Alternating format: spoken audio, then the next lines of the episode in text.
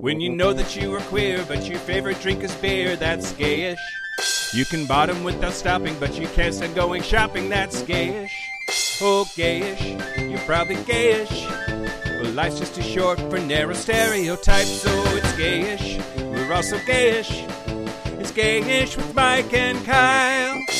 Hello, everyone in the podcast universe. This is Gayish. The podcast that reminds you the future has so much potential to get so much worse. No. Who had all of Oregon lighted on fire for this year on their 2020 bingo card? I know there's so many more months left that anyway. Jesus Christ. I'm Mike Johnson. I'm Kyle Getz. and we're here to bridge the gap between sexuality and actuality. and today, wow, that was very like inte- you sounded very intelligent when you said it that time. Thank you. I just realized that like I say the same shit every fucking time and Mm-hmm. like it's reached the point of boredom of like how can I spice this up even a little bit? Oh, wow. You're bored by our podcast? yeah. Well, at least just the first minute or two. I get it. Um, Today we're going to talk about coaches, coaches. coaching, Yep. coach. I was going to do a whole thing about the purse. Oh God. Okay. I, I did but not. I did not. oh, not. okay. because uh, the guy that runs the place now apparently like I think he's a big old mo, but that's in the like that's not okay for us to talk about anymore because he's not out. And Is that because of me? Have Yeah. I influenced you in? yeah, of course you have. Yeah. Yep. In another hundred episodes, we're going to be exactly the same, Kyle. no, no residual We're difference. gonna we're gonna change. I'm gonna be the Mike, and you're gonna be the Kyle. You're Yep. gonna be real slutty, and I'm gonna play World of Warcraft. Yeah. Oh, don't you even get those hopes up, Kyle. The, Uh, the, the, the guildies are begging for you to play. The Guildies. yes. Ew. We're moving on. From Okay. Okay. Okay. Okay. Uh, but first, But first, so last episode on 190, we talked about sandbagging, and you specifically asked Jacob Brady, who is our adorable truck driver listener. yeah, Uh, the most indirect way I could possibly ask someone something by putting it on a podcast, and maybe they'll hear it. Yeah, which I think he wore a backwards hat for you once. Anyway, his res- Truth. his response was on the note of episode 190 call out, which came out of nowhere. I've never heard the term sandbagging in terms of trucking. But it makes enough sense to me to believe it is used in the field. If you are heavy enough and a hill is steep enough, you might only be able to climb a hill at 25 miles per hour, 40 ish kilometers per hour. So internationally minded know, that wow. Jacob Rainey giving it a sin metric. Anyway, on that note, sandbagging is now forever in my vernacular. Yeah, I, oh, I saw someone else, another truck driver on Discord, say that they had not heard of that. So Well, I, I think I've heard my brother use it before, and he trucked for trucked. Can you past tense that? that, that it sounded like the lingo. I was like, I was down with it. Um, Uh, the other thing is that the Polari word of the week? oh no, I'm doing it. So, man, I got trucked like that. I don't know if that's wasted or fucked. Maybe it's we- both. Yeah, no, you got to be both. It's for sure both. Wasted and then yeah, fucked. yep. Ah, man. yep, in that order. Yep. Semi. Yep. I got to. Okay. um, okay. Uh, the other thing is, uh, not very many days after this airs, uh, is celebrate Bisexuality Day, which is September the 23rd. In honor of that, for our very next episode, we want to do a show on bisexuals. We want to do bisexuals. We want to do them.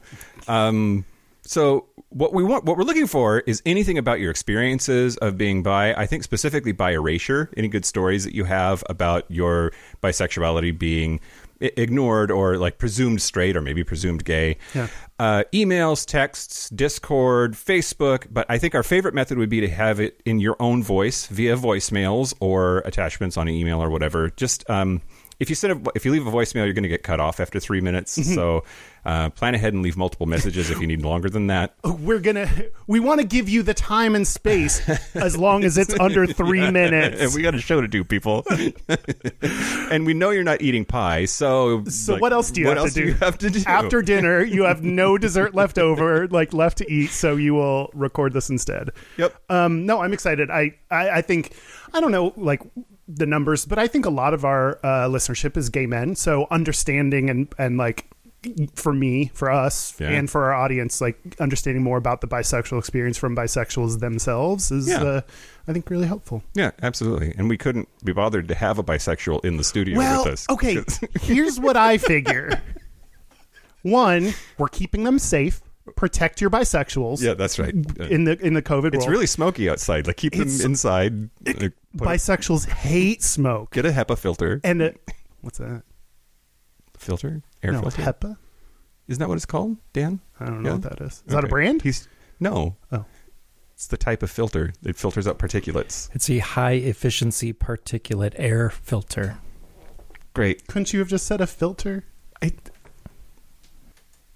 The answer was yes. yes. Great. Okay, okay, sorry. Bisexuals. This is about you. Yeah. Yeah. We'll have a bu- oh, that was my point. We'll- We'll have a bunch of different bisexual stories. So, you know, We want the cornucopia that is bisexuals. yeah. Great. Uh, time for the news. Yeah. Yeah. Great. God damn you. It's a Seinfeld theme Yes, that we're moving. news. Yes, we got it. Oh, okay. You're there. You Yeah. hate that show. Okay. Yeah, I I really didn't like that show. I know. And pe- but the thing about that though is like there are people whose opinion I respect that I think are smart and funny who fucking loved it. So I might be just wrong about this. But it's one you can't go back and watch. Like if you started Seinfeld, Friends, like th- there's a lot of shows that if you watch now, you're not gonna. It's gonna be bad. Yeah. How's that? How's that iTunes review about being distracted going now, kids? okay, it was really sweet. After that, we got a lot of messages that were like, "I'm here for the distractions." like those are the the tangents are the best. So thank you everyone for being very sweet and countering my uh, insecurities. Okay, News. news. First, right off the bat, anytime J.K. Rowling's being a cunt, we're going to talk about it. So, which is most days. an early write up of her newest book uh, finds her private detective protagonist, Cormoran Strike, investigating a cisgender male serial killer who dresses as a woman to kill his cisgender female victims. Uh, it's called Troubled Blood, and the first review describes it as a quote book whose moral seems to be never trust a man in a dress. Um, it's about 900 pages, and it's an investigation into a cold case. A woman disappears in 1974, believed to be a victim of a cisgender male serial killer whose MO is dressing as a woman. Do you know if he's gay in the book? I do not believe he is. No, the the serial killer. Yeah. No, just uh, yeah, I don't think so. Hmm. I This is, it, it, sounded like Silence of the Lamb style, like dude wearing a dress, but that dude was gay, and so that had a like gay implication. So not that it makes it good; it's just a different angle. But I think that's fantastic. Helen Ooh. at Mimimum on Twitter said, quote, the meat of the book is the investigation into a cold case, the disappearance of GP Margot Bamboro in 1974, thought to have been a victim of Dennis Creed, a transvestite serial killer. Transphobic silence of the lambs tropes. How original.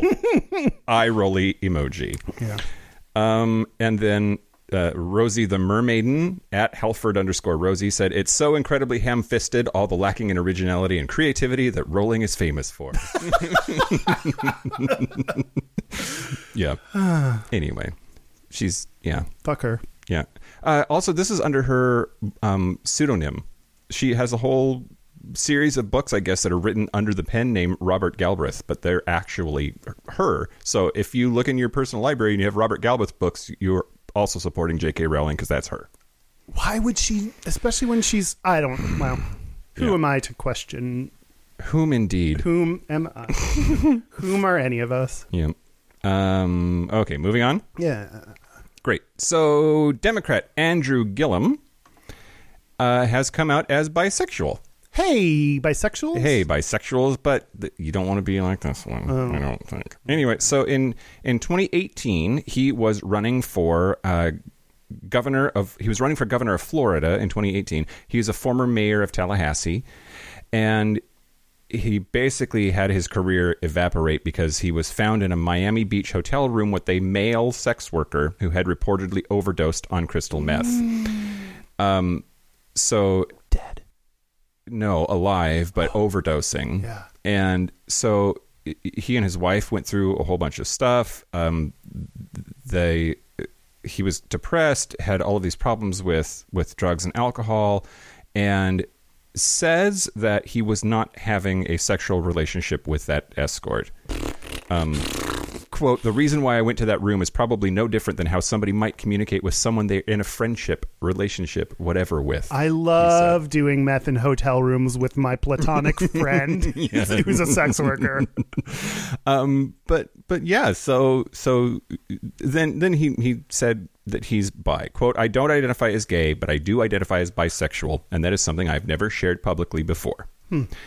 Uh, it was an hour long interview, and he revealed a whole bunch of stuff about his defeat in the 2018 gubernatorial race, all of his issues that were the fallout from this incident, his marital stuff, because apparently he didn't have permission to be banging dudes. Um, I like the way you said that because I, I like the like you don't know what's going on in people's relationships. So like being caught caught the media finding out that someone's with a dude is not necessarily a bad thing. Like there, there are open relationships and poly relationships and like a bunch or of for that matter, we try to be sex positive on the show. Like, and hiring a sex worker, I don't think is is Oh. something to be ashamed of either. agreed agreed. It's not yeah that that's not the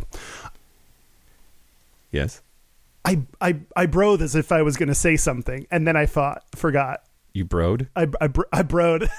Is that the Polari word of the week? Oh, I said oh. brothed. it's the past tense of breathe. You broed. But. I see why on- you thought that. I'm on high alert for the Polari word of the week. So when you start fucking inventing words, Kyle, making up English what's, as you go. What's like- Polari and what's Kyle? yeah. well, you know, yeah.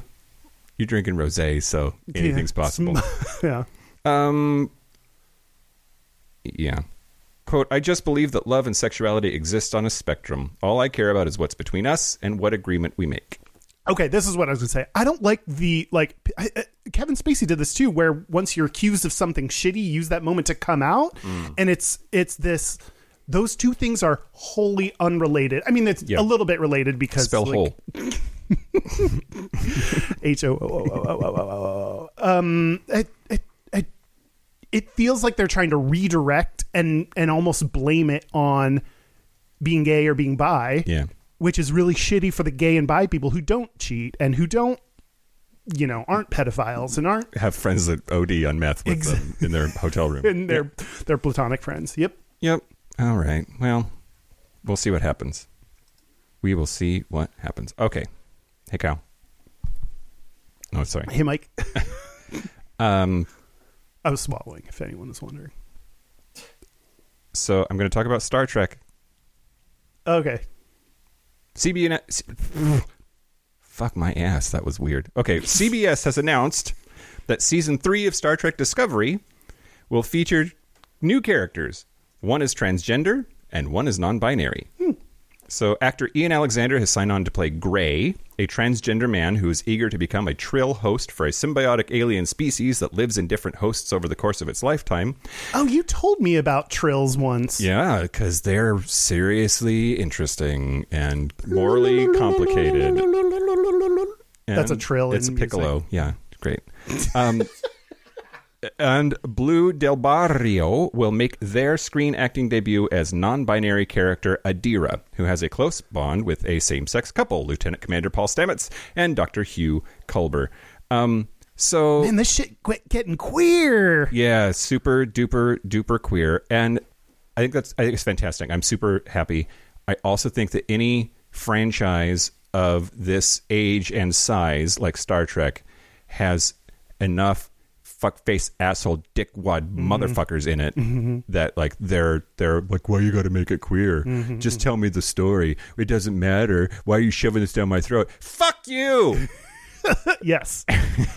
the phrase I learned Mm-hmm. from, which I might have, I forget if I've said this on the podcast before, from Kimberlé Crenshaw, who like basically founded the idea of intersectional and intersectionality. Mm-hmm. Uh, she also uh, talked about on her podcast um, uh, the idea of diminished overrepresentation. So I've fa- found it hard to explain to people like. Yeah, you only notice that shit's gay because everything is straight. You get everything. So one gay person and you're like, wait. So the way she said it, diminished overrepresentation of white people, of men, of straight people, like that yeah yeah that helps phrase it in a way that is quick, easy, makes sense, and is like, no, you're not getting less. You're Yeah. getting what you deserve. Yeah, we're not turning up the black volume. We're turning down the white volume. Exactly. Exactly. Karen. Karen.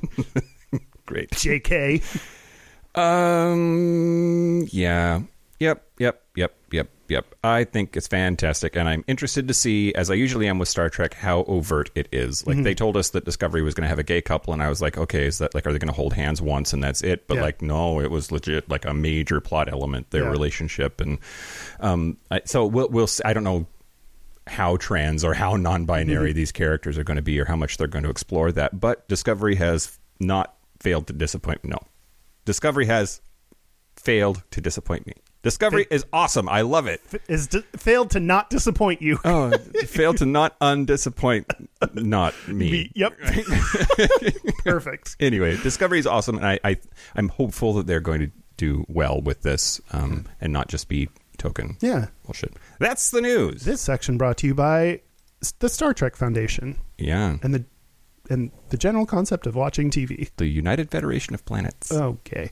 Um I'm going to move on then Yeah. to thanking our Patreon members Great. who uh, help support the show, help support uh what do they help support? Us doing shit, all the fees it takes, Dan making Dan a person that Yeah. gets to have money for what he's doing. um, you know, all that good stuff. Uh, so thank you to Patreon members Ryan Duplantier. Oh, Um, he was so excited for you to try to say his name, and, And I got now it. the day has come. And you just spell code. I don't even You need to say it again. Uh, also, Duplantier, I think is how he says it. nope. Okay. It's Duplantier. uh, explosive lasagna. Great. Yeah. Sure. So I'm- Mr. Lasagna, thank you Thank for your money. Thank you. It's Duchess. Mr., Mrs., or Mix Yeah. lasagna. no, explosive is clearly a dude's name. I'm going to say Duchess lasagna, but whatever you want. Pick one of the various options we gave you. Uh, Andrew Bailey. Uh, cl- I love that in coffee. whenever you bring that on camping trips, I feel like I drink out of it at least because I'm like, thank you. Uh, Clinton Withers. Uh, Okay. and don't you know him? Not him. He has a different last name. Oh, okay. What so? Unless he changed his last name to hide his identity, but not his person. I don't know. I mean, explosive lasagna might be their given name. Great. They had hippie parents. Uh, and Ting and Zhuang. Sorry. So before the show, Kyle was typing this name into the internet so that a robot would say it to First him. time I was just like, this is a last name I've seen before, and I should know this name. This is a severe white person thing where I don't learn to pronounce common last names, and. It was but then great. but then to try to replicate it exactly would have sounded really Absolutely. racist. Yeah, I 'cause can't. I did it and I sounded racist. Yeah, I was like uncomfortable even though we weren't recording. Okay, this is this is, section is supposed to be quick. Thank you to everyone, and if you want bonus stuff, go to uh, patreon.com slash gayish podcast. We should set a goal like we're gonna fire Dan unless we make a certain amount of money, Oh. and that's the incentive. Yeah. We'll we'll announce it soon. Correction. Okay. You want to talk about coaches? Yeah. Great. Whoa. Yeah. I got, were very I got excited. really excited, and I don't didn't mean to. Put Uh, me in, coach. I'm ready to play. Put that on the list. What? Are you On not old enough to know the, the music list, the Spotify list? No. Put me in, coach. I'm ready to play Is that a country song? today. Look at me. I can be center field. It's um, who sang that? Jake Isle? No, that's uh, I don't know. Is it country though? If no, I, I think it's John Cougar Mellencamp or somebody like that. Is it country? No, Oh. it was rock. it just feels feels very country because country is about saying things you're doing Oh, like yeah. very basic things you're doing It was released on the album Centerfield in 1985 by artist John Fogerty. John Fogerty Was he of part of the CCR. Eagles? Oh, CCR. I always get the Eagles Creedence guys and Clearwater the CCR guys. let it be known mike got us distracted i'm just going to announce it every time so people realize Fair. If it means I get more songs on that goddamn playlist, I'm here for it. cut this section is cut okay uh why don't you you start You- Okay. I- yeah Sure. you say things about coaches Great. Um. Okay. Here we go. I'm gonna say things. all right now. you're ready to open your mouth and talk here it is let's really get ready for it are you is everyone everyone how are you feeling Yeah. are you settled are you excited Baby, how are you feeling? Put that on the list. Good as hell by Lizzo. okay Yeah. Great. Great. I didn't sign up for this whole songs all the time thing. Mm, sorry. what was that last Fired. Lizzo song? Fired. Oh my god, the pressure's on. the title of the song is "Good as Hell" by Lizzo, who is amazing. Mike, Thank you for being very explicit for me. talk about coaches. Okay, great. So there is a. Uh, tell me what you know about the WNBA. I mean, kind of the basics of like it's a lesbian basketball league. it's, it's lady professional basketball and the Is that a shitty like what's like lady feels a little bit like women's basketball league. yeah. Yeah. I've been really conscious of how I like I in the past used girls Yeah. and I'm I'm stopping doing that cuz that feels very like you're diminishing and and like treating Yeah. them like infants. So Yeah. that's a but I don't know. That's true. It's, and it, being in professional sports, they're already being sort of marginalized Yeah, and, and yeah, yeah. treated as less than, which is fucking terrible. Anyway, not what I wanted to talk about. WNBA coach Curt Miller of the Connecticut Sun, he's their head coach, uh, is uh, Big Ol' Mo. Hmm. Big Ol' Mo. So I would think that the WNBA would be more likely to have gay coaches or lesbian coaches or bi coaches. Like I just think they're more conducive to Um, I mean, I I buy that. I just uh, the thing is, it is such a stereotype that gay guys give zero fucks about sports and are kind of bad at them. yeah. And you hear about gay players sometimes, but like to be a coach is to make a lifetime of deep study, applying these strategies and skills, being in a leadership role. It seems even more outside the norm to me than just even being a gay player. Yeah. Is that Yeah, like you think about how many CEOs out there are gay. Like you- you're like you are the top of the food chain of, you know. yeah. Yeah, yeah, I, I get that. Yeah. Uh, so outsports.com has a pretty good Okay, article. wait, coaches in general to me feel like a straight stereotype, like a straight thing. Like straight people are coaches. Is that like the I think of coaches as being like the cis white straight guy, like Like the epitome of- anything that's not those things is like a you you you, you stick out. If Yeah. you're, if you're any of yes, not any of those. Okay, yeah, same page. Um, so Curt Miller, he um, Outsports did this great article about him and his comments on what it's like to live in the bubble because WNBA is doing the bubble thing right now. So like everybody on his team, everyone on his staff has been living together in isolation in a bubble. What happens when people live together and have their lives taped? Starts getting stops being fake and starts getting real. The real world, WNBA. Yeah, yeah, um, yeah. Apparently, the bubble is in Bradenton, Florida. He lives on the same hotel floor as 11 of his 12 players and all of his assistant coaches. Excursions are not allowed outside of pre scheduled beach time. Teams are free to attend a private beach one at a time for a couple of hours on weekdays. and If there's anything I like, it's being alone on a beach. yeah, on for- a Wednesday afternoon. for hours. Great. Uh, quote, it really does feel like Groundhog Day, he told Outsports in a phone conversation. You never know what day it is. Um, I thought it was really awesome that he. Well, I'll read more of what he had to say. Quote, At times, I feel helpless with all of the injuries from all of the teams. The steps to allow us to have a professional sports season because of the success health wise of the bubble in terms of COVID is great. But what we're asking these players to do and play every other day is so contrary to putting their health first. We're doing such a good job to keep them safe from COVID, but we're putting them in such a tough situation to stay healthy because it's so hard on their bodies. It's a little bit counterproductive. Wait, hard on their bodies because they're practicing so much? Is that what he said? they're said? playing. They're compressing the season so that they're playing every Oh. other day, which normally there's rest and recovery time. There's time for them to treat injuries and heal. But this is like they're they're getting worked hard Yeah. in a bad way. Oh, hmm. well, that's still good for me. Um, I, yeah, I go for a run and take a three month rest before I run again. so, like, Jesus. Um, I I also think something he said I thought is really is really great that they being in this bubble they're getting really close, and he has a lot of black players. And he says when he emerges from the bubble, he's going to try to be a better coach because of some of the things that he's learned. Quote, I'm a coach who certainly has more empathy and compassion and is driven to try and take actions for change for the amazing black players that I coach in this league and the players that make up this league. Truly, a coach that's able to laugh at themselves a little more. You don't have to be perfect. It is healthy to step away at times. Um, he is uh, there's this picture on. his- I'll send you the article. or I'll send it to Dan. But uh, there's a there's a picture on the Outsports article of him wearing wear, wearing the gayest shirt I have ever seen, and it says he has a big old name tag on it that says "Coaches for Racial Justice."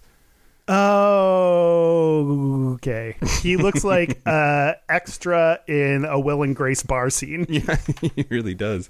He really does. Um, I kind of like his hair. It's cute. But yeah, I guess I could go into more about like his history and his background, which I think is is interesting. He's been a coach at a lot of really big schools for a really long time. He started in 1991 as an assistant coach at Cleveland State and was an assistant at Syracuse and Colorado State. In 2001, he became head coach of his own college team at Bowling Green um, and then at Indiana, and then went into assistant coach in the. Um, he was an assistant coach for the Los Angeles Sparks, which is the WNBA, and that he leveraged into being head coach of Connecticut Sun, which What- he's been since 2016. What what drew you to him? Like what? Why did he uh, come up for you? Well, Kyle, uh, I've Well, been Mike. I've been really busy the last week, and I went out of town for this weekend, and so I just typed in "gay coach" and clicked the first article. Uh, okay, that's the real answer. Give me your fake answer. Your fake flowery sounding answer. Sure. I think that we should lift up voices in the athletic community who are showing true leadership and queer representation, especially to marginalized teams like lady players of basketball. Great. Let me help you out, Mike. Great. Uh, he's believed to be the first openly gay male coach of a professional sports team in the U.S. Yeah. Damn. Yeah. Uh, when I when I Google searched for it, there was only one link. Did you use? Did they still have the like? I'm feeling lucky button in Google. Did you Oh. use the I'm feeling lucky? I've never had the courage to click it before because I I did it on like when I was feeling bold one day. Like, yes. Still exists. all right, they are really holding on to their roots. Except the don't be evil part. They kind of got rid of that part. Um, I think he's great. I think he's an enigma, and it's it's pretty cool. he's an enema. What'd you say? Yes. Um, Go ahead. Because you want him up your ass for just like a few seconds. I, I wouldn't say no. He looks like he'd treat me real bad though. Oh, and he's a coach, so he'd tell me. Okay. well, I don't know. Okay, I, I was going to talk like kind of expand on that idea of the the the coach, the straight coach kind of idea because I agree. Like they to me are the epitome of masculinity, of dudedom, of like uh, just I don't know everything about it just feels so like they were my biggest fear in oh, like oh yeah, yeah. I mean, you've talked true. before about being yelled at by coaches. yeah and yeah like, they would all and did you kind of like it? no at that time I was afraid hmm. so I don't think I think maybe that was part of the conditioning that now makes me like it because hmm. like not only can you yell me but like while you're inside me like you know I like I I can do it in a controlled way that knows I'm safe as as safe as I want to be yeah they always they would yell at me and they you know they would call people by their last name so I don't get why straight dudes always call people by their last names like Call me by my name. call me by my name first. I should have been specific. Um, yeah, so they'd always go gits, Git. gits. um, and yeah, I was I uh, I would love to call you that, just like for a whole episode. I mean, this is the episode to do it because like I just can't do it. I thank you.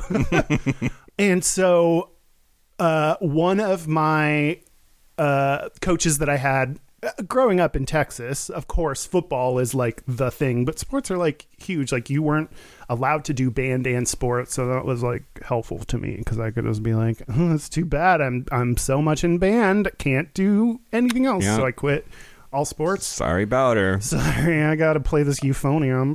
I- yeah. And then be a um, fucking drum major and wear the gayest hat that anybody's ever seen. Are you talking about my plume? Yes. Are you talking about my white sparkly plume? yeah. uh, uh, so one of the uh, coaches, Coach Grossi, was like the kind of like the head dude. Grossy Josie. What movie is that? Where um Dan, you don't have to look up everything. Drew Barrymore. It's when Drew You don't Barrymore. to- like we don't need to know what Coach Gro or Grossi Josie. I think it's Grossy Josie. I I I think it's yeah. I think it's when Drew Barrymore. They they put her in school in high. They they like the whole premise of the movie is that she pretends to be a high school student, and somehow this is plausible. Is this like what's that movie Jump Twenty Two? That Is it from Never Been Kissed? Yes. Okay, it's like a flashback moment in Never Been Kissed. Yes. Yes. Yes. And being taunted like that is why she feels bad about herself, which is why she. I don't know. Anyway, I love that movie. I'm not Josie Grossi anymore. Yeah. The, Yeah. And the teacher in that is fucking hot. your facial, like your uh your Drew Barrymore face was really good.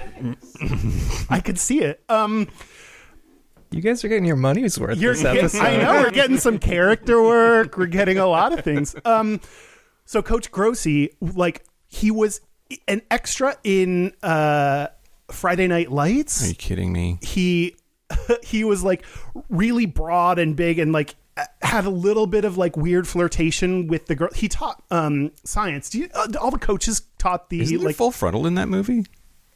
I'd never seen it. I think I think there's full on dicks in that I don't movie. think he had a dick. you don't though. like flaccid dicks, but there's some in that movie. Yeah, I don't think he was one. Otherwise, people would would have talked about that. It, like we would, have, I would have known that part of it. Yeah. Um, and he- he uh, did. Was it for you as well? Like all the coaches taught the like the like remedial classes in school in like high school. Yeah, because they have to teach, so they They're- can be on staff, but they're like they're really there to teach football. So let's, Yeah. let's have them do like one hour of home ec where they just yell. like ours were like biology and history teachers like for the it's like so there was like the AP classes and we called the other ones the regular classes. Oh, I think God. officially they were academic is what they called but we were like the regular class so I like took a uh, before I knew how terrible they were, I went by the rec. This is one of my biggest annoyances.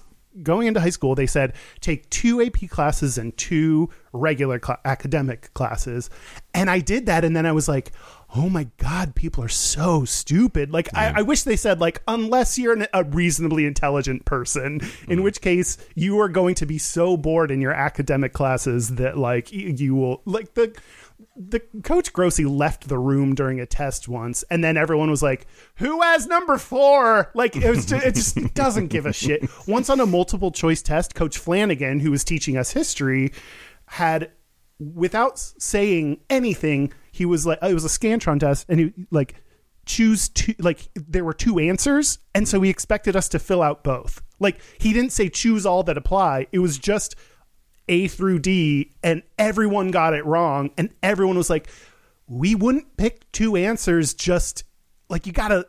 Anyway, they hmm. just didn't. They were not super intelligent, or at least that's not how I saw them. Is this the coach? Am I describing a universal coach? Do you relate to this?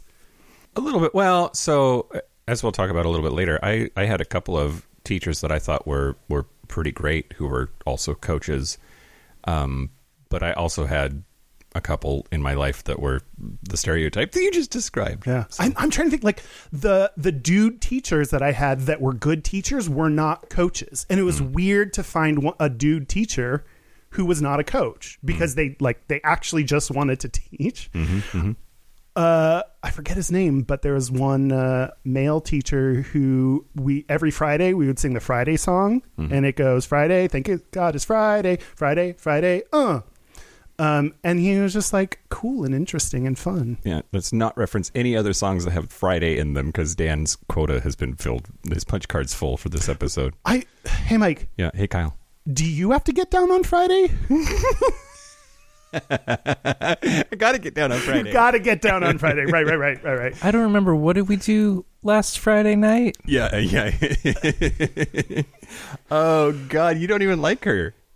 Oh yeah, Yeah, you do like her. Okay. I have traveled to Vegas to see her in mm. concert. I adore her, although I haven't heard her new album. okay. Well, Okay, I was really. not on board for the new baby. she had a baby. I feel like a plastic bag floating in the wind right now. She had a baby. She's having a baby with Orlando Bloom, I think. What? I don't know. I, I don't thought that was Kyle's same- job To have a baby with Katy Perry? with Orlando Bloom. oh man, he could longbow me with the. I, I don't know, Lord of the Ring. He could lord my ring. I don't know. Some you come up with your own pun there. Um, I think people people were too complimentary or pe- to say that they were into our tangents. Like we've taken that as a this sign. is your fault, everyone. If you want to re- give us a review, review the audience that reviewed us and said they liked this because that's the problem. No. Okay, so I was always terrified of coaches hmm. and but in in the way that I didn't like adult men. And they were to me the extreme version of adult men. Like whenever it was a couple like a uh, uh, opposite gender couple i forget to just talk about straight people because i don't do it that much. Whenever you know when there's straight people there's a boy and a girl that get married. So crazy. But like when i was with my friends and they had like their parents and i, I would always relate to the mom and like uh, that was easy going. That was easy chatting and the the the husband i was always like i gotta be a, a good gentleman and know know and talk but not be too friendly because they don't like that or you know like Yeah. i just and coaches to me are the like take that discomfort uh, like to the nth degree. Mm-hmm. Mm-hmm. do you do you, are you as uncomfortable? I feel like you'd be like better around dudes than i was growing up you just seem like you could be a dude better I don't know. Maybe. Is this a good segue? Like, like sure I, I I wanted to talk about a specific coach. okay yeah Um, was it coach grossi but- did we have the same coach no, okay I wish. No, do I? i was kind of into coach grossi Uh, it's weird, right? in a mate is that where my arm thing started Could be. during biology class once one of the while we were doing work one of the high school females gave him a back rub that he like let happen and i felt very It's uncomfortable so about fucking that. inappropriate. I know me? i was like i wish i was giving him that back rub ashley a fucking bitch Um, the answer to your question about oh right how how I was with yeah dudes, I was um straight or not, I was I was a nerd, right? Like I hung out with the band kids and I hung out with the drama kids, and I certainly wasn't in the popular crowd. Um, didn't you have like 20 people in your class though my graduating class was sixty eight, Oh, I okay. think, which is which is tiny, Yeah. but um, it I, I- like. I don't know. I like. I think I did okay. I certainly wasn't afraid to talk to men, um, wow but I wasn't really afraid to talk to anybody. But I don't know if I was. I don't know if I was good at it. That's i'm sure you were sounds like they weren't as scary to you as they were to me no, with maybe one exception. I'm going to talk about it now. do it So, is it me No. are you scared of me sometimes Rawr. okay, when you get fucking wasted, I'm scared that I'm going to be bodily injured. Yeah, that's the only that. Yeah, I'm I'm still sorry about that time in New Orleans, or that time I grinded on you inappropriately. I'm I've, uh, there's a couple things. Or the time you broke his phone. Did I Didn't break I- your phone? Didn't that happen one time? Did you break my phone? I don't. I think outside Madison Pub, you like knocked his phone out of his hand onto the ground. I mean, highly possible, but I feel like I remember the like the my worst offenses. Cut it. Okay. In by the time seventh grade rolled around, I had a teacher, and I don't even remember what course it was because he was that good. um, um, Coach Robillard, Mr. Robillard. Now, uh, he was very young. He this was only his like second or third year out of college, which like now in retrospect, looking back, why do we let twenty four year olds teach classrooms full of children? Um, but uh, he was in his early twenties and hot. Fucking hot, and and of course that's just like that's right in the middle of puberty, and I am very very confused. I'm still not into girls. I'm hoping that it's going to happen for me any day, and I'm super duper into him. Like I'm so into you, into you. he was uh he was short and he was a wrestler so he was like I don't even know how tall he really was because I was also short because it was junior fucking high. But like, I think he's like five six or five seven. He's a short. Oh. He's short and just jacked. Yeah. At least he was. Yeah. You know, back then, back in the day. And I legit remember being super confused by him and my feelings about him, and I was terrified of him. But then would also like find excuses to look down his shirt, like because he Give me some he, examples. He would, wear, he would wear polos, Yeah. and they would be, bu- uh, uh, you know, unbuttoned Yeah, all like the the way, top- like, oh, like the- all of them. like all two of them or whatever. yeah, and then like enough to like kind of see like the, the top part of the cleavage, and, like a little bit of a little bit of chest hair. Well, especially if you're jacked, you have more of that line. Yes, and they were like they were tight polos too. He Mm. was like clearly like shopping in the boys section. Um, and Does that mean he was looking? Was he a pedophile? no, I, I think so. that's pedophiles should be called shopping in the boys section yeah. for sure. Um, but like, I, it was horrifying. Yeah. To be perfectly honest, it was horrifying. And then, um, I think it was eighth grade. I don't think it was high school yet. I'm pretty sure. I had to take PE, and he was the PE teacher. Now, the thing about that that was so horrible for me, uh, PE was a nightmare, and I think it's a nightmare for m- most kids, much less queer kids. And I was so afraid of the locker room, of just the changing to get ready to, for PE, and then the like showering and getting dressed again part. Like, I think we've talked about it before on the show. I think people think that like gay guys are looking around and Yeah. getting off on it, and maybe some are, but I don't think that's typical. Well, yeah, and especially growing up, like uh, it's, you hear all the thing about like in the gym, there's the gay gym that in the locker room everyone does or whatever. But like growing up, when you're in school, when you're in junior high, high school, yeah, it's it's terrifying. yeah. It's like keep your head down and just try to get in and out so you don't like nothing happens or like Yep. I always use the disabled shower so that I had like a Something to cover your Yep. giblets with. yep Yeah. yep So, the way that PE was structured, the way that he structured his PE class was it was just in modules where we would go sport to sport. So, like on the calendar, these three weeks are basketball. Mm-hmm. These three weeks are football. These he even taught country swing dancing for like one of the three week things that we, we did. had, did y'all do Foursquare? We had four like in I think it was elementary or junior high or something. We we- did Foursquare Do you, do you mean like like like dancing. like square dancing? Yeah. You- sure. Is yeah, that- we did that too. Yeah. Is it called square dancing? I don't know why I called it Foursquare. Foursquare either. is what you play outside at recess. I think that's a website. Yeah. Um, uh, the idea of learning how to wrestle because we got to the wrestling stage. I could not handle the idea of touching another boy, having like our like being in a headlock, and so I didn't change and showed up to wrestling class in my jeans and shirt, like not dressed appropriately for PE. And I was I just couldn't I couldn't.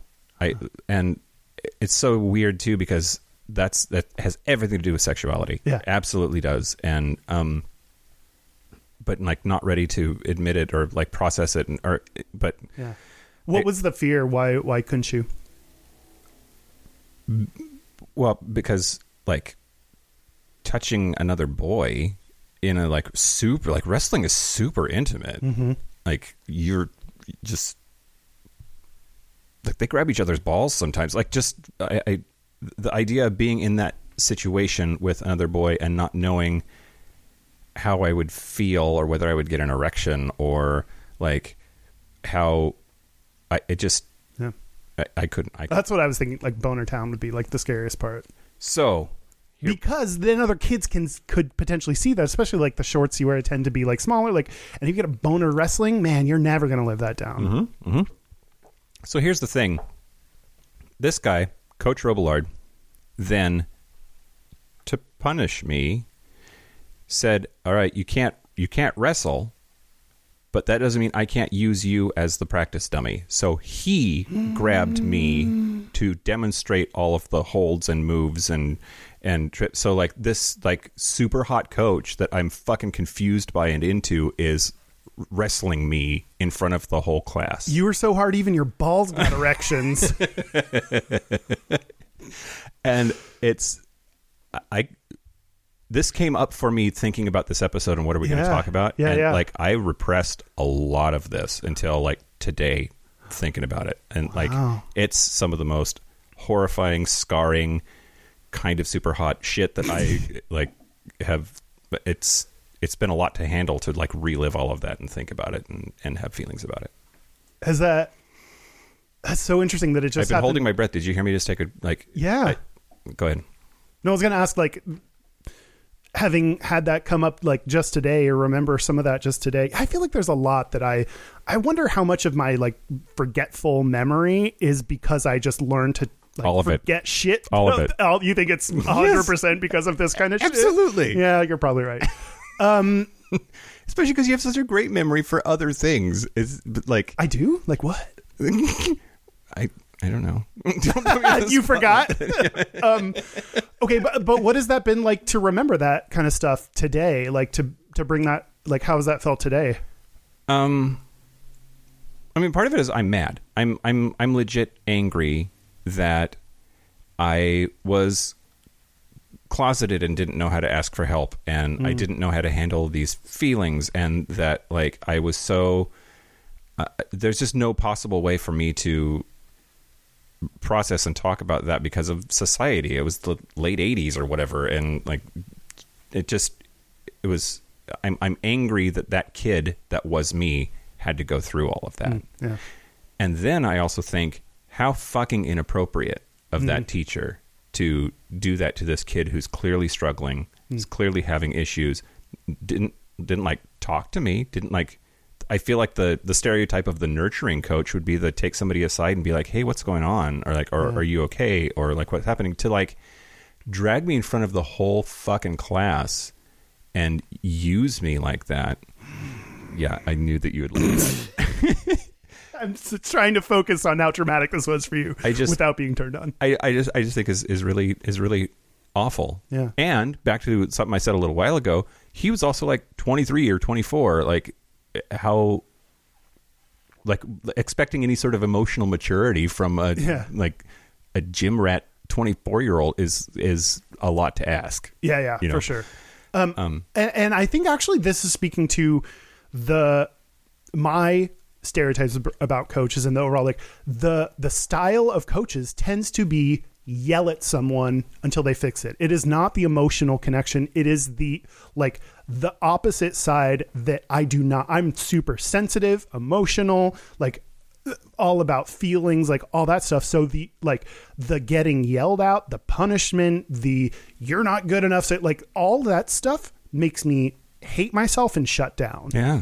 And angry at the person like that does not motivate me Yeah. and i don't think especially at the time especially in texas coaches didn't know exactly what we're talking about like they don't have they're they're not like oh, Kyle seems more sensitive. Maybe I'll take him aside and ask him this thing instead of screaming at him and making him jump over this stupid block thing that I have for an exercise. If your They're only like, tool is a hammer, everything looks like a nail. are you saying you want to pound me? I'm saying somebody did. oh, they, oh, they did. Yeah. Um, you, you heard that phrase before? No. It's pretty famous Great. phrase. But yeah, if if the only tool that you have is a hammer, then you will make every problem one that it can solve. Yeah. Yeah. Right. yeah. No, I get the. You Great. didn't have to. I don't know That didn't help too much. context much. clues, Kyle.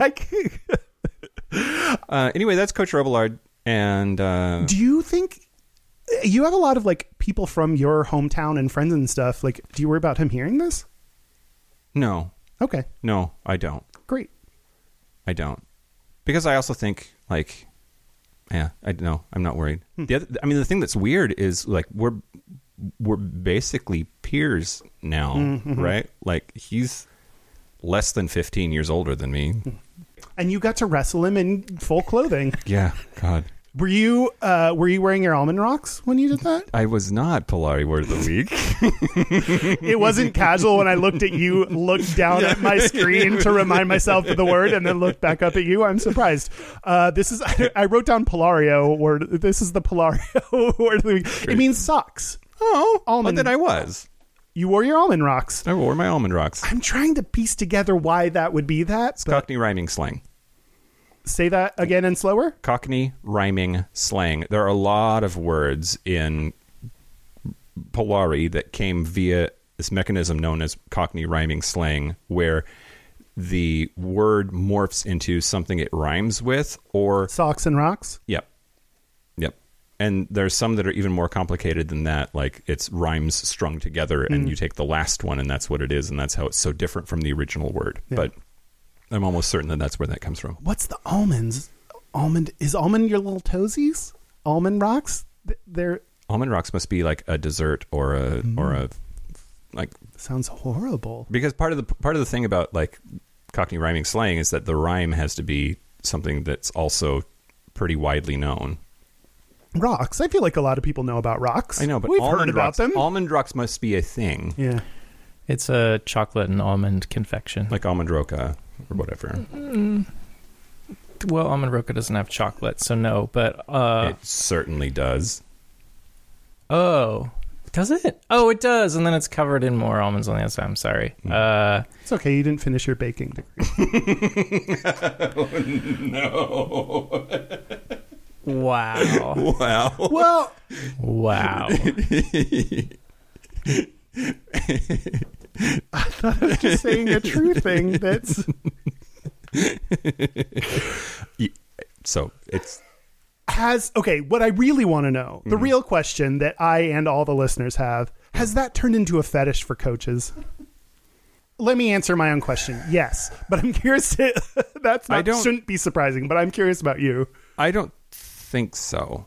Hmm. I don't think so. I mean, I had I had really confusing feelings about him and that and At- um, yeah, at the time, but I'm wondering if that that like that to me feels like it could be the start. You know, like sometimes people have these fetishes that I'm like, how did you get a fetish for like r- rubbing daffodils on your taint? Like I Yeah. just don't like. And it was like one time I sat down in the grass and someone pulled down my pants. You know, like Mm-hmm. there's this whole thing of like what you're describing feels like the potential to start a fetish, but well, so no. Not that I know, not, Cool. that I, not not not that I know of. great segment. However, I have explored the idea that like uh, some of my like I have a hard time having sex stuff is like a PTSD like reaction, and I've I've I've made I've connected the dots there, but specifically like any um like it's hard for me to have sex if I'm on my knees because then I feel my knees on whatever surface I'm on and that distracts me and now I'm like not thinking about the sex I'm just panicking about like I can tell when it's happening because I, my mind goes to the sensation of whatever I'm kneeling on instead of the fact that I'm having sex. And How does that connect back to? so I wonder if like getting wrestled to the ground and fucking mat burn from this teacher has anything and then having sexy feelings about him if any of that is a is a trauma that pops up for me I mean, I'm, am i yeah, making sense Yeah, you. I mean, yes, but you're wrong. Like, I love when I start like getting rug burns Mm-hmm. and and feeling it. sure okay It's like because I'm so com- it's like I'm committed to this. So like that's the damage I get for. It's, it's fun. It's gonna be fun. No, I get it. I get it. Get it. Yeah. Um, man, I think I'm super into any kind of like power differential. So like Yeah. something about that checks out yeah, I know. None of this. Everyone could already fill in the blank of my like uh, the idea of not only like a coach and a player, but also like super masc, like everything I'm describing, like dude's dude, uh, that's like also fucking me. Like I'm really into that, and I think being terrified of them as a kid has definitely led to that kind of like there's there's it, so, so are, are how, f- like is fear in the bedroom is that part of like you, the choking thing I mean I, I, it it's related.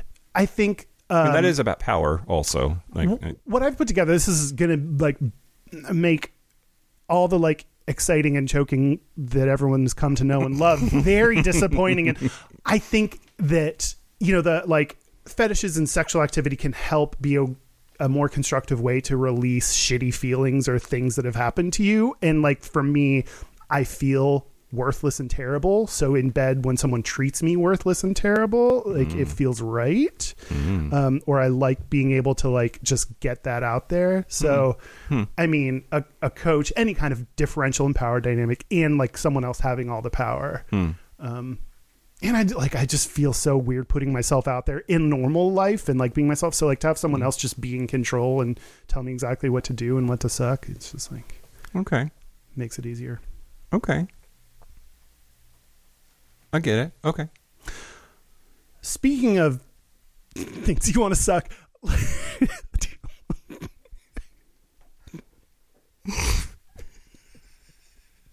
yes, Kyle. I don't, that was the weirdest. Do you want uh, to talk a little bit about my coaching session? Yeah, yeah, yeah, yeah. Okay, so We ended up talking about like athletic coaches most of the time. Yes. There's this whole thing about life coaches also that we need to like get into and we were on the Gay Life Coach I think that's what it's called. Gay Life Coach podcast with Brian Falduto. We were on one of his episodes recently and then we had the opportunity to have him on the show and we chose to do it as you having a session with him. Yeah, yeah, yeah. So, um, what we decided to do, and actually, I thought the sexual part was going to be a little bit more, and and I like when we do like a variety of like coaches. Like, I mean, I think listeners would automatically jump to like coaching porn or like that kind of like sexual or fetish or whatever. But I like doing other things that are not specifically that thing. What? I just wanted to tease that the Patreon it, to get if you want your sex fix, uh, wait for Patreon. uh, I'll be talking about a a very sexual type of coaching. Ooh. Um. Yeah. So. Uh, great. Uh, so, um, yeah, I did a little uh, mini life coach coach session uh, with Brian, and we're going. I, I, I, did, I didn't know I still had the capacity to get uncomfortable. Like I've just talked about so much stuff that I, I did it. Great, good for me. There's still weird things. So here's here's that. Chat. Best way to make you uncomfortable is to compliment you. truth. He don't worry, he doesn't do that. I am here with Brian, the gay life coach from the Gay Life Coach podcast. Welcome on, Brian. Hi, Kyle. Thanks for having me. Yeah. Um. So uh, you are going to help me get my shit together in a really quick one session time. Is that right? Yeah, potentially. We'll see how much shit. we'll see how much shit there is. I'm. Oh well, I'll just go ahead and warn you. Too much to cover in this. Um. Okay, before we get into it, I wanted to ask you a little bit about life coaching. Great. whenever I think of people doing like work with other people, you mentioned therapists, life coaches. Um, I think of more like it, it attracting more women and more gays. Is that true in life coaching? Uh, well, I work with primarily gay men. I have a few a few straight clients, but uh, I don't I don't know the statistics on life coaching as a whole. I'm sure I could look into it, but um, I don't know. I mean, I guess there's the whole like stereotype that uh, men as as a culture are perhaps not as like open to talking about themselves, but I think that's also shifting. Um, I think that gay men particularly make good coaches because we had to at some point in our trajectory do a lot of like self examination at an early age or on our own. And I think that that kind of led to a sort of like self observational manner or observational manner of other people. Cause when we were in the closet, we were very observant of our surroundings and what felt safe. Um, so there's a lot of like factors there that go into the psychology of being a gay man that I think like lends itself to coaching. And especially like with across genders, I feel like a woman would perhaps be more comfortable talking with me than a straight man because I have zero sexual interest. Um, and uh, it's interesting because like you brand yourself as the gay life coach. So it's interesting that like what do the straight men come to see? Are they closeted or are they just like gay gay guys are cool? Like Well, honestly, they teach in coaching training that, you know, an inch wide, mile deep niche, right, is how you'll find success in your business. So I was honestly just surprised that the gay life coach was available as a handle. And I was like, sure. um, and so I decided to build from there. Uh, I want to work with primarily gay men, gay men. My journey towards overcoming my shame and living authentically and happy with who I was was like a really long one. And so like my passion is helping people overcome their shame and heal. Speaking of fixing people, let's. Okay, I'm ready to. We have not, not, talked about. not, well, let's start with we're not fixing you. We're just bringing out you. Okay, okay, sure. I mean, who do I go to to fix me then? no. Well, we'll get there. okay. I'd love to start by asking you what are you grateful for? You're you're not allowed to ask that during a pandemic. Um, okay, what am I grateful for? I'm grateful for my dog. I'm grateful for my friends, for my family, for the resources I have, for my creativity, for TV shows. Is that enough things? Yeah, absolutely. I think it's really important. The reason I ask that is I think it's really important to start start from a place of abundance. Realize the things we have, you know. Um, you know, you said let's fix you. I don't think that uh, as you just demonstrated, there's so many wonderful things about your life. So we start from a place of I have this, this, and this, and I'm grateful for them. And then now I would like to ask you, what do you want? Um, I want my dog to love me forever. I want, uh, I want to be in a relationship. I want to be married eventually. Uh, and What is why is that important to you? I I've seen through like the the um when I've been in long term relationships, that's even though they haven't worked out, like that's when I'm happiest in relationship because I like having to I like someone to take care of and someone to take care of me and share responsibilities and be cute with and all that good stuff. So that feels good when you're in some sort of like long term situation. Yeah, yeah. I've tried to. I've had to realize like being single, or it doesn't make me worse without someone, but I it would make me happier with one. Okay, and where is the what is the feeling instead of happier that you're currently experiencing? Um, I get uh okay. I've been watching Private Practice a lot recently, and anytime someone is like in love or Addison gets her heart broken, I'm like, I want to be in love. Like, so jealousy is a little bit of what I feel. Okay. Uh, jealous of like all the cute stuff they get to do together. Yeah. Okay. How what have you tried so far to get that for yourself? You know what, Brian? uh, uh, I have not.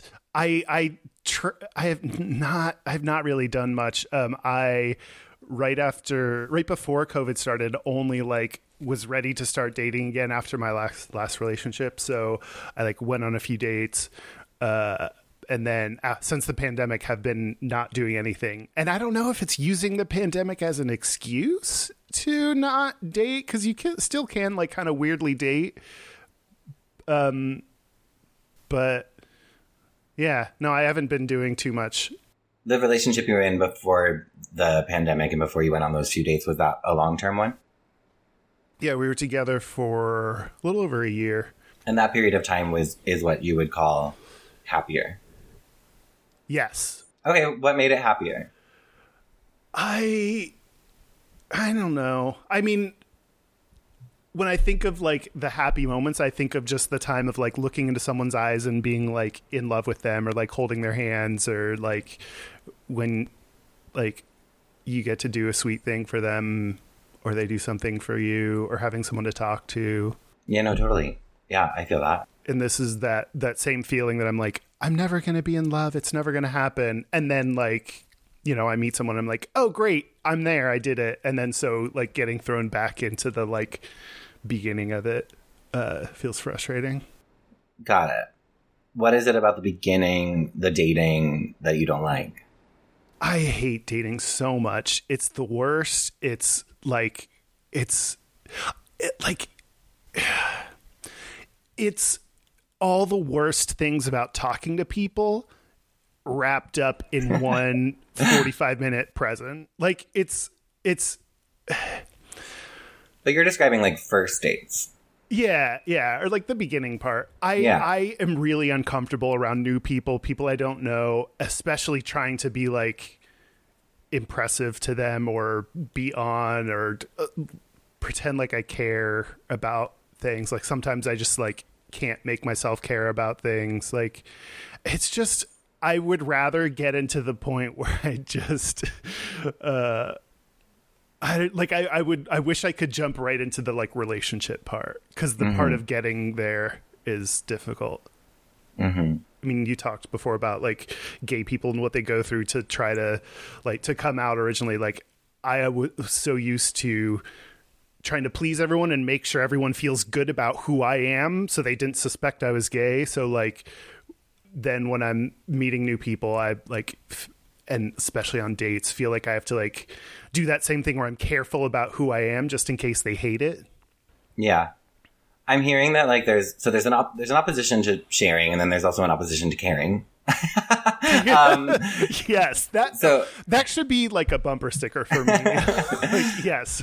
so there's like this uh there's this just this uh, there's this lack of enthusiasm for the beginning aspects of dating which is like totally understandable. And honestly if you just like weren't excited about the beginning aspect of dating i'd be like great problem solved. But you did say that what you want is a relationship.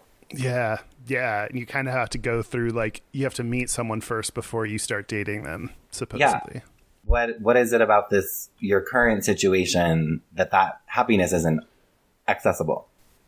What's missing uh, obviously the relationship but yeah The yeah, oh yes, yes, the the man, the the and a spot for his toothbrush. toothbrush. if all those things that lead to a relationship are uncomfortable, right?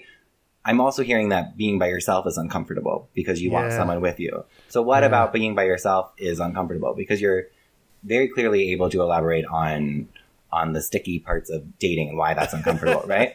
But I'm you very seem to easily able to find the challenges with things I want and talk myself out of them. That's interesting. but you're avoiding the discomfort of kind of talking about the discomfort of alone time.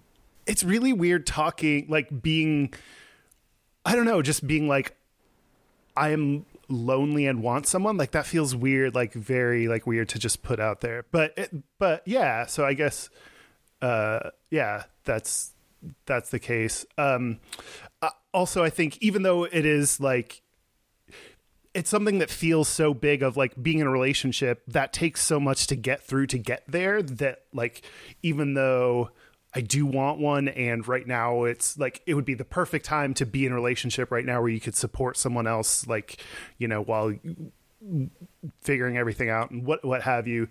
Um so not having that is part of that discomfort as well but like the the challenge of trying to get there fe- feels so like big that it's like much easier to just do nothing you know like the discomfort of of current life isn't so big that the work is like seems manageable you know Okay. So like you're in there's an admittance that we're lonely and we want someone. yeah and then but you're not like lonely to the point where like it's detrimentally like i need to get someone and i'm gonna like commit myself to this process yeah yeah so you're kind yeah of floating i think kind of floating in between you know there's a, there's like a uh, in between like what you what you really want right Yeah, yeah. There's there's what I want, and then there's like all the uh, I'm realizing through this like all the excuses of why I shouldn't do it right now. yeah i'd be curious if you got a little more honest with the part of you that like doesn't want to doesn't want to go through the effort of being in a relationship and if you got a little honest with the part of you that was oh what that was lonely Yeah, I don't know. I I don't know why like all the shit that I've talked about before why it is like talking about wanting to be in a, in a relationship feels very like uncomfortable to me.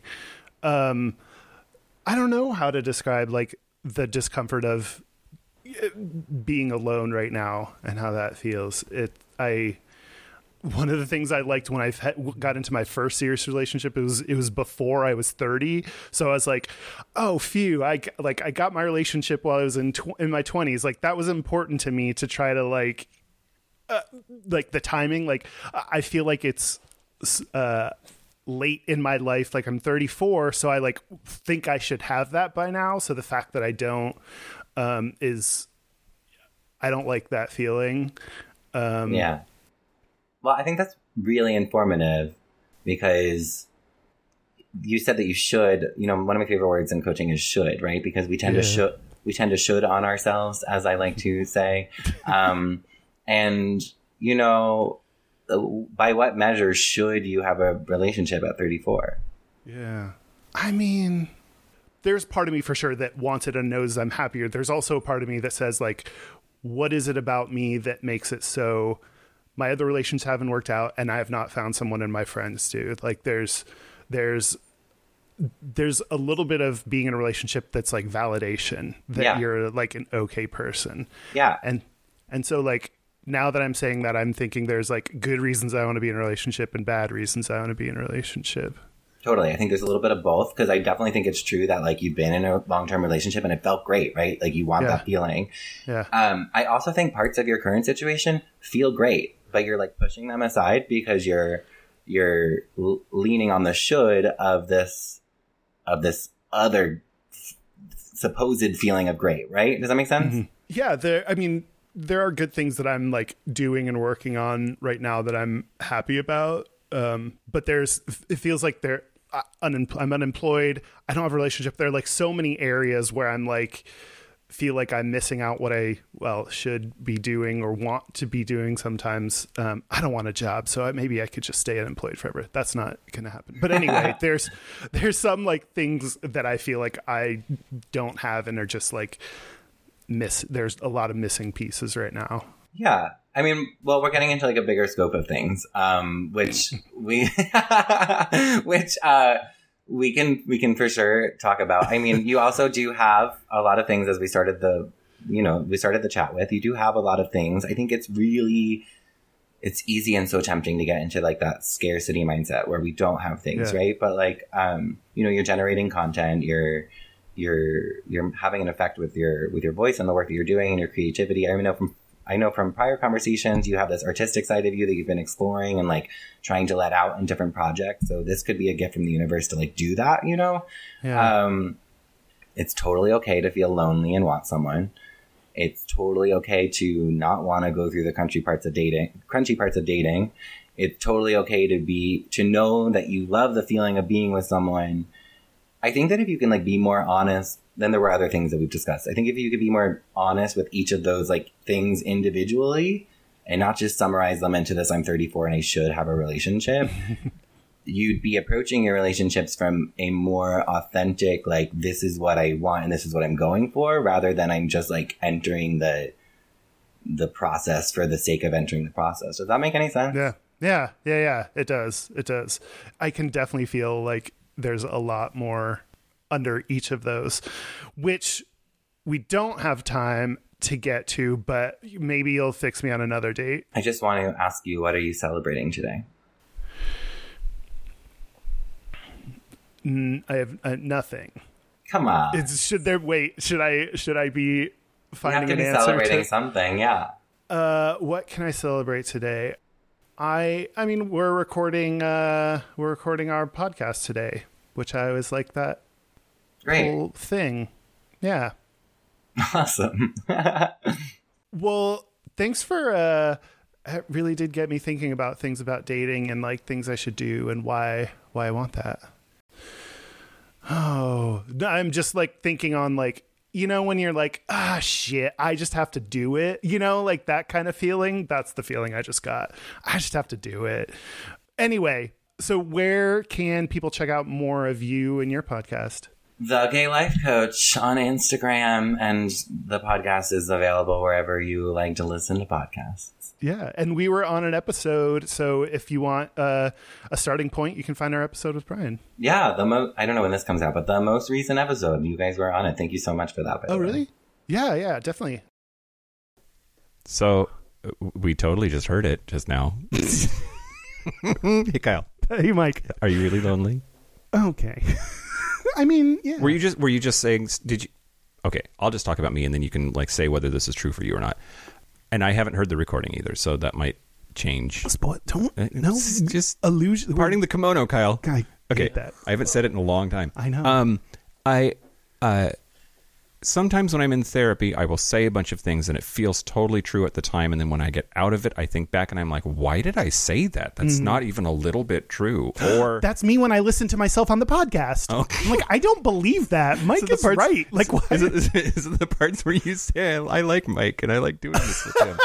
um, That's the only true part. Mike. oh, great. Um, but like, uh, No, do was- you have any sort of insecurity about that? Yes. Like, was that my genuine self or, or whatever? No, yeah, and in fact, he like even in a short session, I felt like you know I don't know him personally that well, um, and he could already he I could tell he's good at it because he could already like I'd say something and he'd be like, "There's more there," and in my mind I'm like, "Oh my god, you're right. That's one of the things I'm working on in therapy." And there's a whole mountain of like things we can't get into in this 20 minute session, but mm-hmm. like so he's good about picking up on things early on, and I absolutely what I said was not only representative of me, but like I I was uncomfortable enough that I didn't express the degree to which I felt it even. So mm-hmm.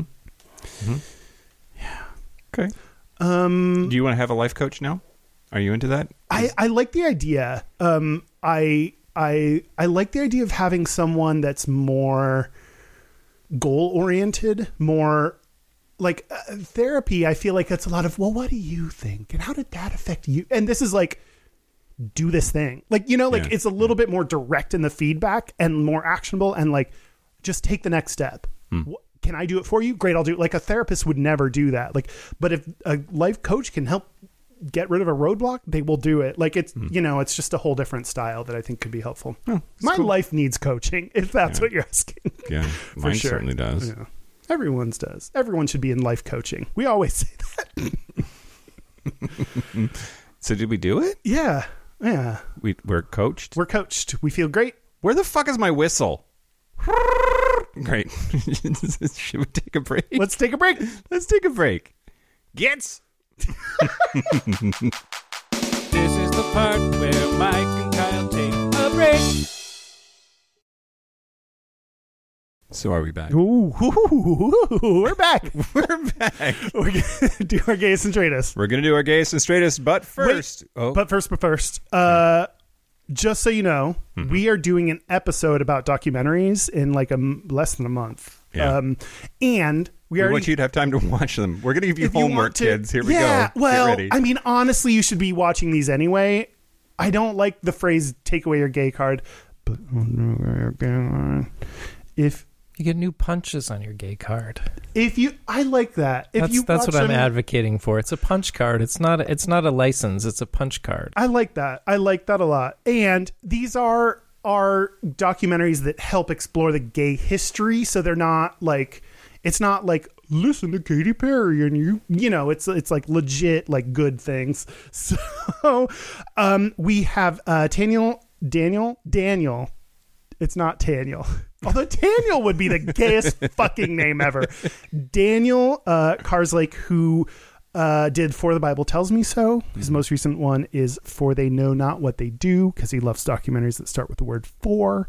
Um, and David France, who did The Death and Life of Marsha P. Johnson, and the one that I just recently watched, Welcome to Chechnya. You need to. Uh, Welcome to Chechnya is on HBO. A lot of these are on like the streaming things like Netflix and stuff. Welcome to Chechnya, very recent and imp- like important oh fuck, I gotta watch it now. you do you do you do you do i mean you kind of know i mean you know you know about the Yeah. like chechnya We've talked about purge and show, yeah. whatever the fuck um and it's horrifying but it's it's an important documentary for the history of gay culture like this will go down as a moment that we all need to know about So we want you to watch. For the Bible told me so.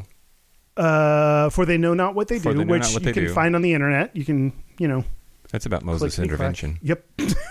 um, the death and life of Marsha P. Johnson, which I like. uh, Everyone talks about. Oh, Marsha P. Johnson threw the brick. Like, but you probably don't know Hey Kyle, anything. Hey, Mike. I think the iTunes reviewers are right. I'm just trying to get us to name the four movies in a fucking order and not say things about them.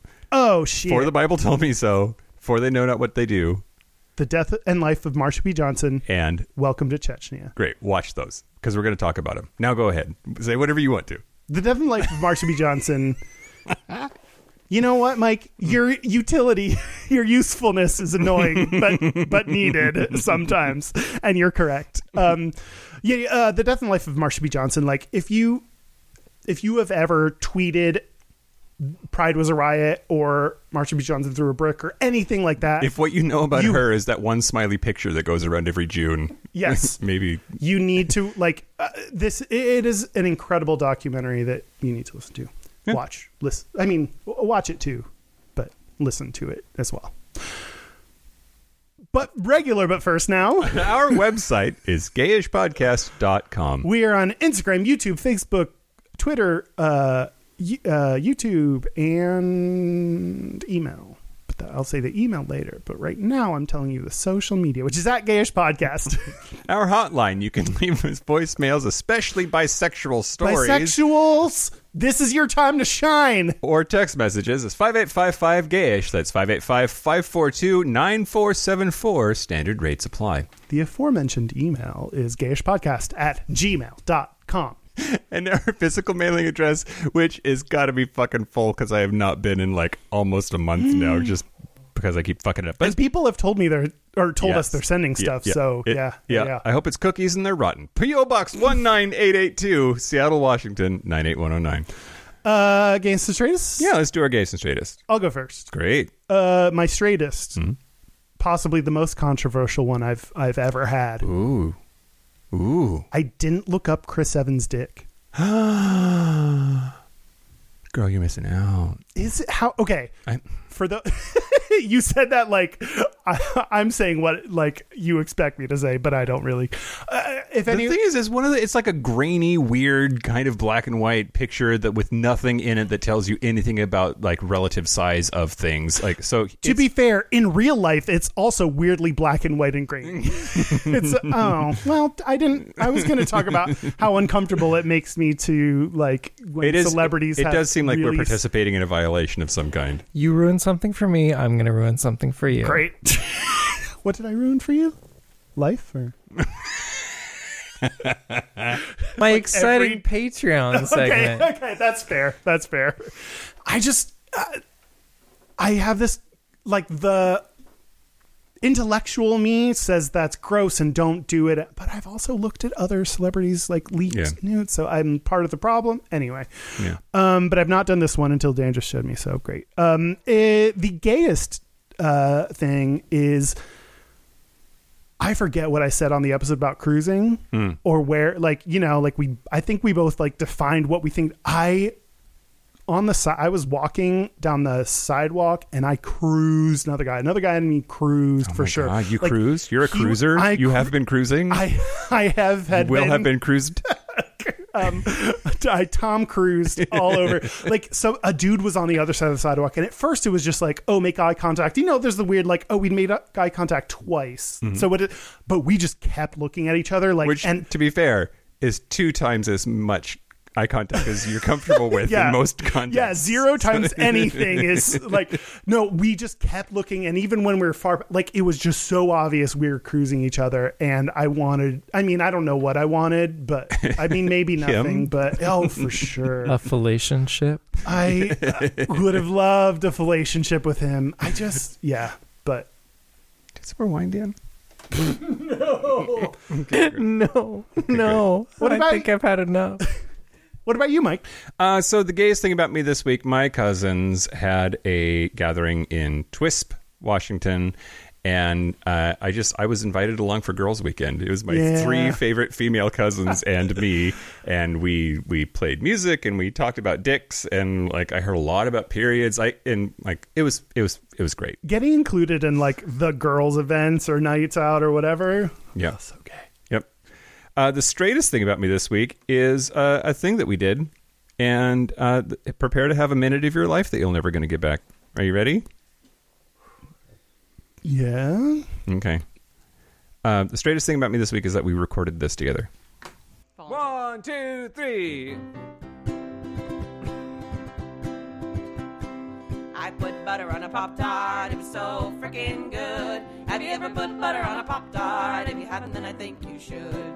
I was sitting in the kitchen one day and I was itching to fill up my belly with a poppin' hot jelly of the best damn treat in the world. He's talking about Pop Tarts. When I saw a stick of butter, it almost made me shudder and cream like a baby girl.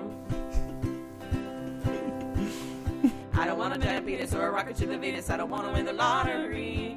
I just want to swung double till I'm dizzy and a wobble in a butter tart and dough tart dream. So I put butter on a pop tart. It was so freaking good.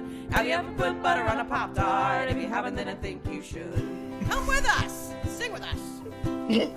Have you ever put butter on a Pop Tart! so freaking good? Have you ever put butter on a Pop Tart! Hadn't, then I think you should.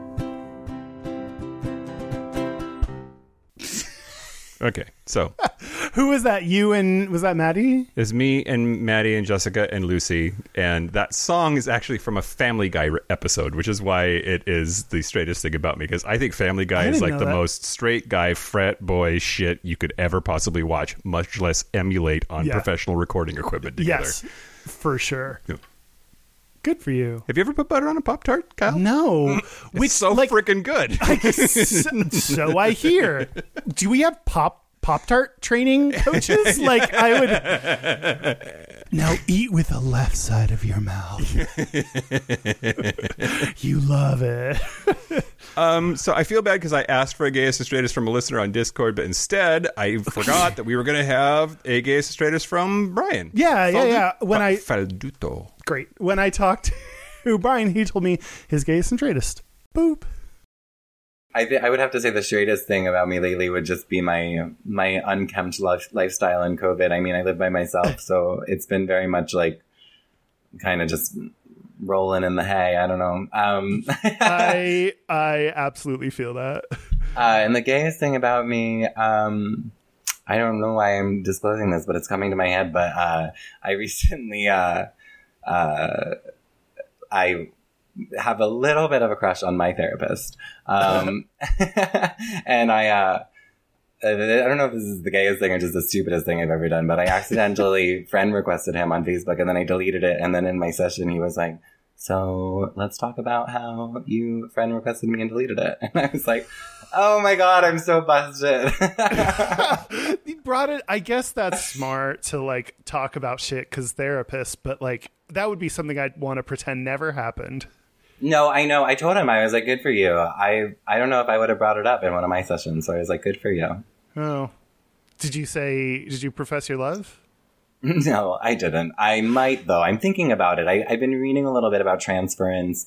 I had to deal with a client once who was into me, um, but coaching's a little different because there's like a unethical part of it. So I don't know. I I'm assuming if I tell him about it, we'll just talk about it productively. Like, like a therapist would like. If this was private practice, by the way, you would have fallen for each other by now and like hooked up, and we'd be awkward, um, and you'd have to see each other on The Office, and it'd be weird. There'd be a whole like three season arc. Amazing. I've never seen the show, but sounds good.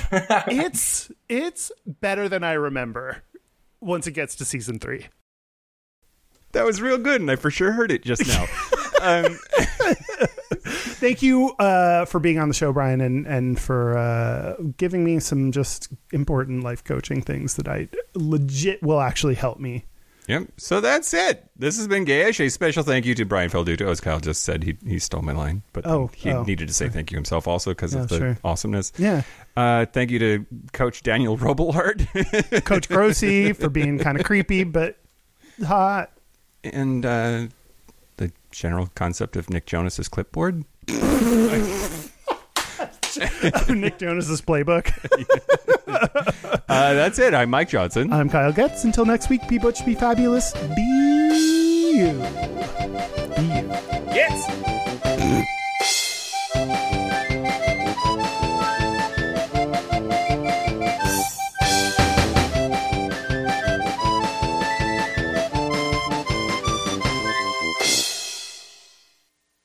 Johnson. How did they say your name? they didn't.